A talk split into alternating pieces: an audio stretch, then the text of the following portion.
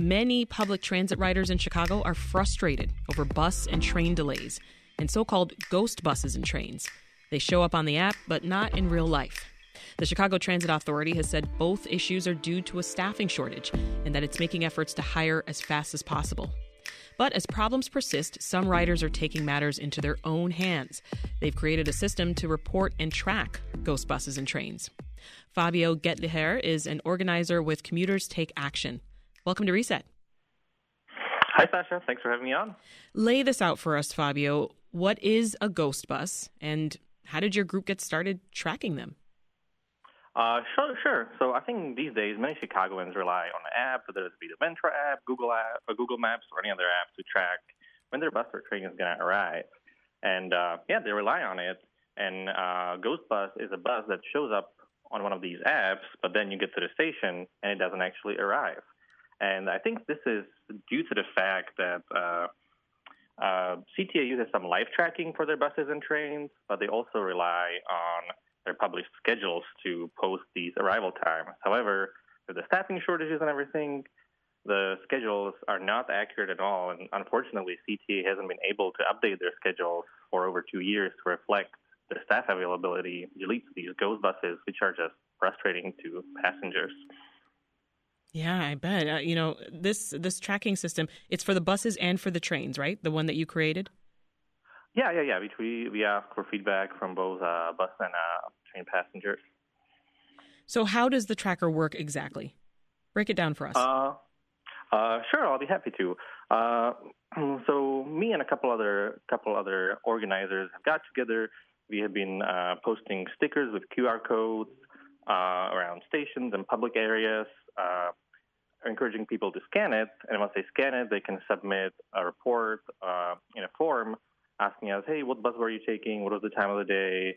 How long were you waiting for?" And then you know they can submit some uh, additional comments to us. And over the past few weeks, we have gotten hundreds of responses. Oh wow! So um, remind us how these Ghost Bus reports are used then. Uh, so far, we've just been gathering the data, kind of trying to see any patterns, and I think what our goal is to be uh, presenting uh, at CTA board meetings, which happen every month. Mm-hmm. You know, we will take take this data or really stories. There's a lot of there's a lot of uh, uh, fascinating stories from people you know who have been missing their appointments, they're late to work, have to leave. I know half an hour, hour earlier than they, they than they should be. Yeah. But We want to like put a little human element to this and share these stories with the CTA board and try to get them to do something about this. Yeah, well, uh, you know, the the trains and, and buses have they have they been any more or less reliable lately? Uh, I don't think there's been much of a much of an up uh, change. So, in addition to these data, uh, these uh, formats I've been collecting, I have been tracking the Blue Line reliability. Okay. For past uh, for about past seven months, I'm a software software developer, so I hooked into CTA's public data and I see how much trains the Blue Line is running and since December of last year, they've been only running about 55% of their scheduled trains, and there's been very little to no improvement since maybe last December. Mm. So the CTA, you know, has has proposed a few solutions, uh, like hiring more drivers, right? So do you think, Fabio, that that's enough, or tell us what more I, you would like to see the city doing?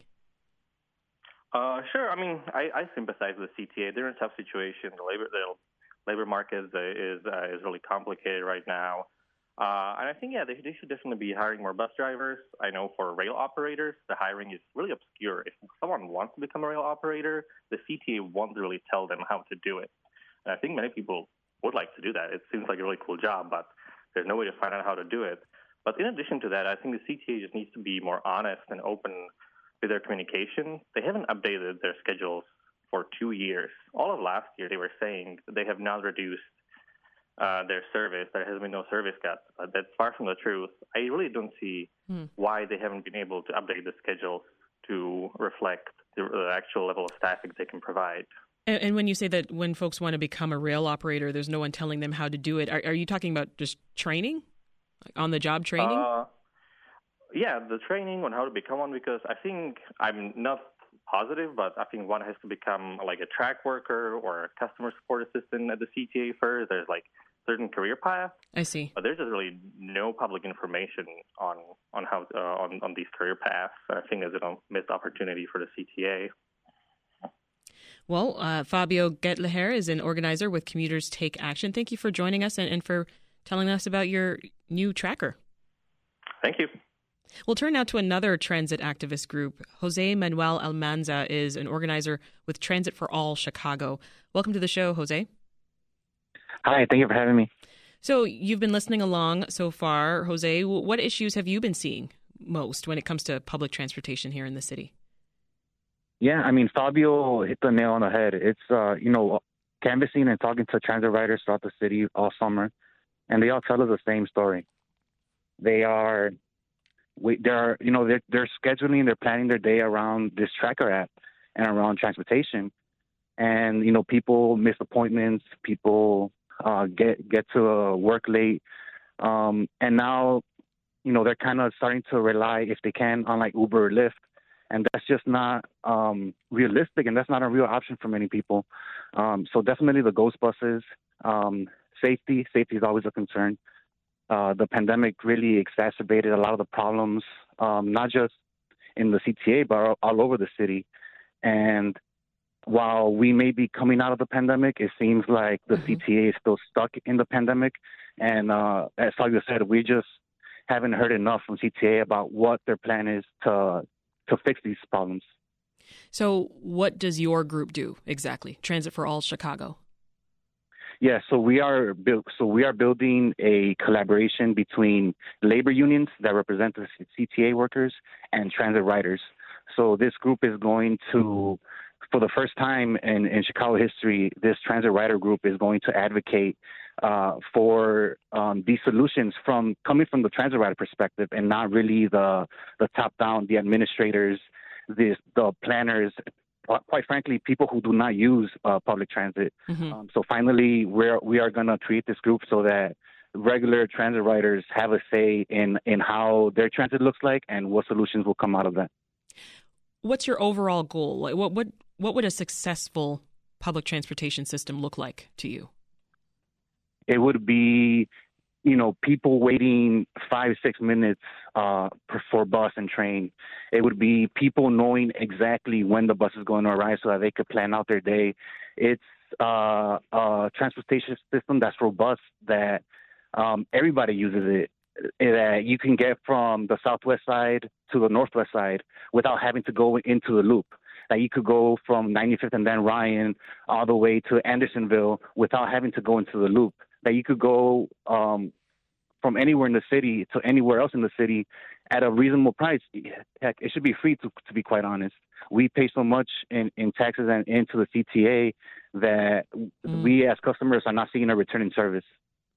Interesting. You know, you, you're proposing a riders union too. Tell us more about that. What is it and, and how would it work with the CTA to, to change public transit in Chicago? Yeah, so that's a great question. One thing is that uh, transit riders feel that they are left out of the process. The whole process of deciding what gets upkept, what, what where is a new line going to be installed, uh, what needs to be done, and this transit rider group uh, is going to cut that out so that this group is going to be representing transit riders all over Chicago, um, so that we all have the kind of transportation system that we that we want and that we actually deserve because uh, there is a lot of federal money coming into the city for transportation, and right now there is no uh, transit rider group that's kind of advocating on on how to spend that money. Mm-hmm. So that for the first time in Chicago, this transit rider group is going to do that. And do you know, Jose, of a, a riders union somewhere else in the world or in this country? Yeah, uh, New York and Detroit, they have uh, some of the they have the, the largest and strongest rider transit rider unions here in the country. Mm-hmm. Uh, Riders Alliance in New York and the Freedom Riders in Detroit. Um, great organizations, and they're, they're really the well, we're we're modeling after them. So yeah. it, this can be done. It has been done, and we're on our way. I mean, we, we can hear your passion for this this subject, Jose, and, and I know that this hits personally, right? You're, this is you're a transit rider yourself, so just talk to us about the importance of a public transportation system that's safe and reliable, and at the same time easily accessible for all of us. Yeah, sure. That's a great question. You know, I live in Little Village, Um, I've lived there all my life. Uh, definitely a lot of problems there. You know, Little Village is a working class neighborhood. A lot of us work in retail, in restaurants, uh, warehouses, factories, not just in the city, but then outside. Uh, and uh, owning a car in Chicago is expensive. Uh, it's very expensive. Uh, so a lot of us rely on transit. And, you know, before the pandemic, you know, the CTA had its problems, but you could rely that the bus or train was going to get there on time. Now, now that it is not reliable, um, it's making it very difficult for regular people just to live their lives. Uh, now, people that drive cars, they may not have that problem, so we ask for them to sympathize with us uh, because you know, the, the more people feel safe, the more people can get to work on time, the more people can make sure that their kids get home from and to school on time. Mm-hmm. Um, that'll be better for all of us all around. Jose Manuel Almanza is an organizer with Transit for All Chicago. Thanks for joining us, Jose. Thanks so much for having me. Now, in a moment, we're going to hear directly from the CTA. First, here's a message that we received from a reset listener about a recent experience on the CTA. Hi, I uh, wanted to report my experience with taking the CTA when I was traveling to Bear Stadium from the West Loop. I was timing it out on the CTA tracker, and it said 45 minutes overall to get there. But the second uh, bus from State Street to the stadium actually took 50 minutes by itself. It was really, really slow. And on the way back, my girlfriend and I decided, you know what? It's much faster just walking. It took us an hour and a half to get there ultimately, and we walked back in about 55 minutes. So we decided, you know what? It's probably just more efficient to walk back. So that's just my experience with CTA. It's it's sometimes convenient, but a lot of times it is just very unreliable. That was So Larson from the West Loop. Joining us now is Brian Steele. He's a spokesperson for the Chicago Transit Authority. Welcome back to the show, Brian. Good morning. Thanks for having me. You've been listening along to Fabio from Commuters Take Action and uh, Jose from Transit for All Chicago. Uh, what do you think of what they had to say about some of the challenges that riders are, are facing? Well, first, I really want to applaud Fabio and Jose and their respective organizations for being so engaged and interested in this issue. And I can assure them and your listeners that the CTA is absolutely uh, focused on this issue. It's really the number one challenge that we're facing. Um, I wanted to take the opportunity to address uh, many things that, that your previous guest said, and I'll start with what we are doing. Um, really, what the CTA is experiencing are the same type of workforce challenges that really every industry has been facing, but particularly the transportation industry. Anyone who watches the news, especially uh, like uh, commercial airlines, you you saw the meltdown over Memorial Day weekend. You mm-hmm. know about the challenges in getting delivery drivers, uh, in getting workers at restaurants and things of that nature. We are absolutely experiencing that. You know, our our the men and women uh, who operate CTA buses uh, are great professionals, but they're also mothers and fathers and sisters and brothers. They have families and the same type of, of issues that we all do. So what happens? There are two things going on with the workforce challenges. Number one is the is the pandemic, right? People are still getting sick, and if a bus operator wakes up in the morning is not feeling well and can't come into work, and we can't find a replacement operator, then that means that that particular route is going to see one less trip, and right. you know even just one less trip can lead to longer wait times and some of the other things that your previous guests yeah, talked that, about. that explains delays, Brian. But what about ghost buses? Well, that's an issue I'd like to talk about in a moment because I really want to talk about this workforce issue a little bit more. Uh, the Ghost Buses is actually a, a, direct result of the workforce issues because basically, if you don't have the workforce, you cannot provide the service. Um, so, one of your guests uh, mentioned about uh, CTA and recruiting, and they said that there there wasn't any information on that. Actually, right. to, to the contrary, we've actually been very visible about a recruitment. We've held a number uh, of employment fairs uh, in 2020. 2022, uh, previous year as well.